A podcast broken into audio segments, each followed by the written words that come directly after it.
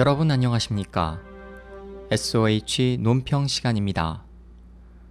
오늘은 중공 부패 관리의 면직과 복직을 전해드립니다.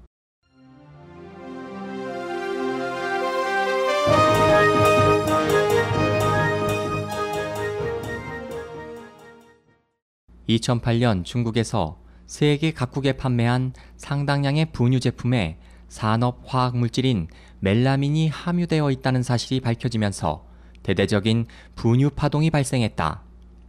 이 분유 파동은 그해 초에 처음 알려졌지만 당국은 베이징 올림픽 진행에 차질을 빚을 것을 염려해 경기가 끝나는 8월까지 관련 사실을 철저히 은폐했다. 당시 영유아 수십만 명이 멜라민 분유로 질병을 앓았고 신생아 6명이 사망했다. 이 끔찍한 사태에 대해 정부는 식품 안전 담당 고위 관리들을 대거 처벌해 식품 안전 관리에 전력을 다하고 있다고 선전했다.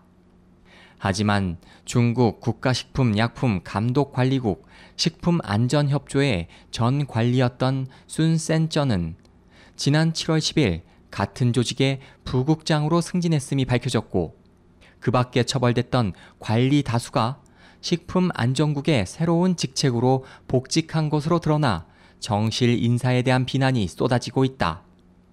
중국에서는 부정부패로 처벌된 고위 관리가 공분이 가라앉은 후에 소리 소문 없이 새로운 직책에 복귀하는 일이 적지 않다.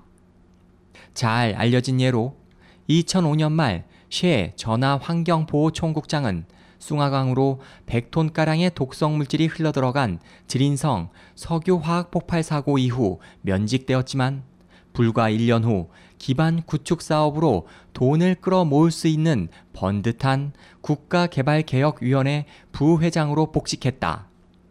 이에 대해 스탠튼썸 대학의 시아밍 정치학 교수는 대기원 15와의 전화 인터뷰에서 공산당의 논리에서는 국영 기업과 고위 관리들은 이익 집단을 형성하여 서로를 보호한다며 사회적 문제가 불거졌을 때 중국 공산당을 위해 기꺼이 희생하고자 하는 관리는 공산당을 전적으로 신뢰하는 것이기 때문에 적당한 시기 이후 복직이 보장된다고 말했다. 그에 따르면 중국 공산당의 내부 논리는 관리들에게 이런 과정을 거의 강요하기 때문에 사회 또는 공안의 위기가 닥쳤을 때 정부 고위층에서는 비상적인 업무만 진행하며 어떤 관리가 자격이 충분하다고 판단되면 공산당을 위해 희생할 수 있는지에 대한 충성심을 시험한다. 중국 정부는 국민들이 특정 음식을 먹고 희생되는 것은 두려워하지 않지만 국민들이 언론을 통한 소식으로 분노에 일으키는 시위는 매우 두려워하기 때문이다. 당시 멜라민 분유 사태는 피해 아동 30만 명 중 유아 5만 명 이상이 신장 결석과 기타 이상으로 입원하고 최소 6명이 사망한 대참사였다. 하지만 정부는 이 문제를 공론화하려던 국민들을 탄압했고 대신 책임을 물어야 하는 고위 관리들은 뒤까지 봐주며 두둔했다.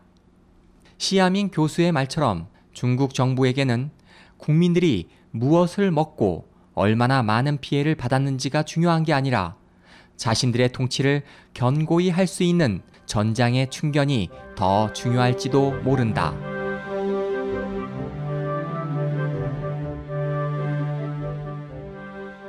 SOH 희망지성 국제방송 홍승일이었습니다.